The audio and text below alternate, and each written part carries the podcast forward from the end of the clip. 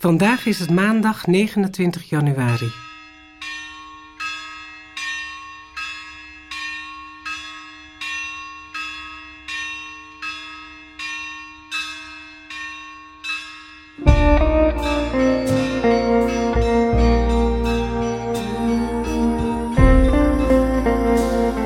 De Bowery zingt het lied All Those Years. Soms verlang ik onbewust om vastgehouden te worden. Soms geloof ik dat deze plaats de hemel op aarde kan zijn. You remember when we were skipping school? Almost 20 years and being cool. With Coben's baby in the swimming pool. And we played along on guitars. Sunday drinks lying in the park. Swimming in the sea after it got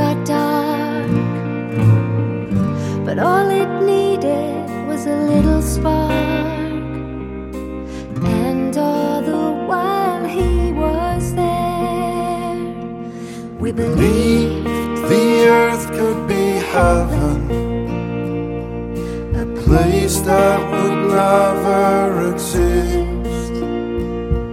But I still see myself chasing a shadow I knew I could never persist.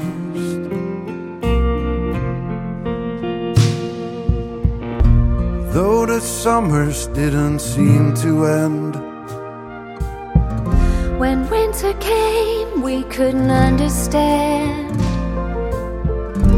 It's hard to say you need a helping hand.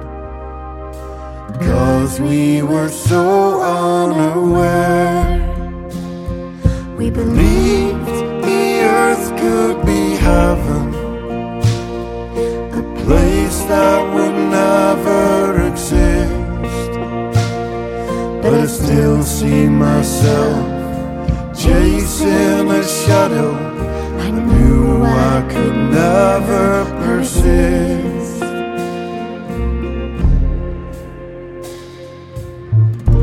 Years went by, and still I searched for a Holy Spirit I couldn't find in church. Now I'm older and still feel the urge. Although I know He is there. De lezing van deze dag is uit het tweede boek Samuel, hoofdstuk 16 vanaf vers 5. Zodra David bij Bachorim was aangekomen, kwam er iemand aanlopen uit de familie van Saul, een zekere Simi, de zoon van Gera. Vloekend en tierend kwam hij aanlopen. En hoewel David door zijn lijfwacht van helfdaftige soldaten was omringd, bekogelde hij de koning en zijn gevolg met stenen. Hij vloekte en schreeuwde: Maak dat je wegkomt, moordenaar. Stuk ongeluk. Je hebt de troon van Saul toegeëigend. Nu wreekt de Heer het bloed van Saul en zijn familie aan jou en geeft hij het koningschap aan Absalom, je zoon. Dat is je verdiende loon, moordenaar die je bent. Joabs broer, Abisai, zei tegen de koning, Hoe waagt dat hondsvot het mijn heer en koning te vervloeken? Uit de weg jullie, ik sla zijn kop eraf. Maar de koning zei, Wat heb ik met jullie te maken, zonen van Seruja? Hij vervloekt mij, en wat dan nog? Dat heeft de Heer hem natuurlijk ingegeven. Wat vraag je dan? Hoe waagt hij het? En tot het hele gezelschap vervolgde David: Luister, mijn bloedeigen zoon staat me naar het leven. Zou deze afstammeling van Benjamin me dan met rust laten? Laat hem maar vloeken, de Heer heeft het hem immers ingegeven. Misschien merkt de Heer mijn ellende op en vergoedt hij me later de vervloeking van vandaag. Toen zetten David en zijn gevolg zich weer in beweging. Simi bleef op een iets hoger gelegen bergrichel, vloekend en tierend, met hem meelopen, gooide met stenen en joeg stofwolken op.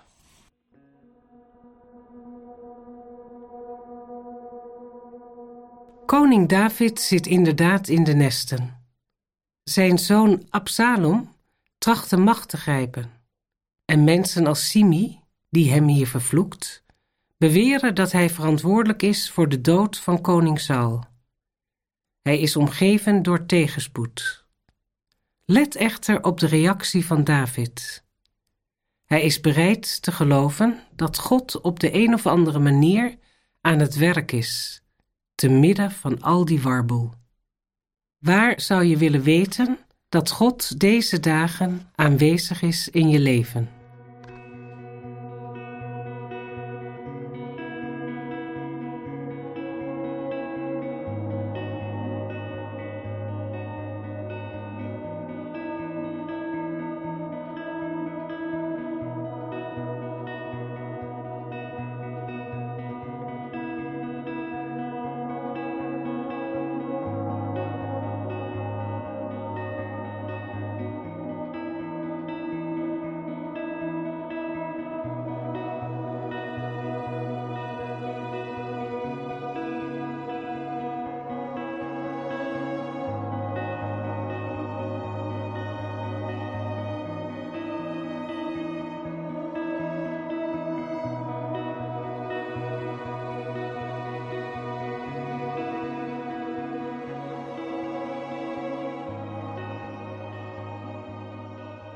David laat niet toe dat Abisai, de man die hem vervloekt, doodt. David zelf heeft kwaad gedaan, en toch zien we in hem iets van dat geduld en terughoudendheid die we ook zien bij Jezus tijdens zijn lijden.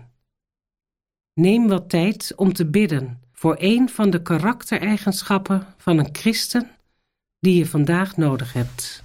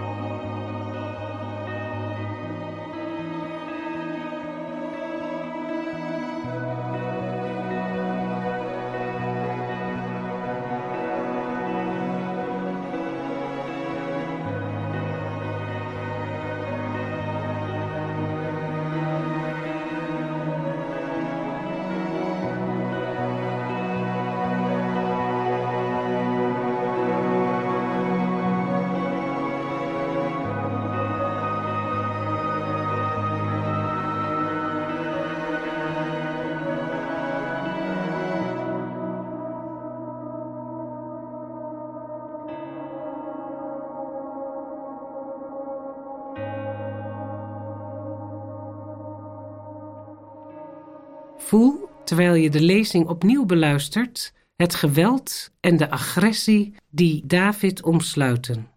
En probeer ook het buitengewone geloof aan te voelen dat David in staat stelt te blijven hopen dat God het goede uit het kwade weet te halen. Zodra David bij Bachorim was aangekomen, kwam er iemand aanlopen uit de familie van Saul, een zekere Simi, de zoon van Gera. Vloekend en tierend kwam hij aanlopen. En hoewel David door zijn lijfwacht van helfdaftige soldaten was omringd, bekogelde hij de koning en zijn gevolg met stenen. Hij vloekte en schreeuwde: Maak dat je wegkomt, moordenaar. Stuk ongeluk.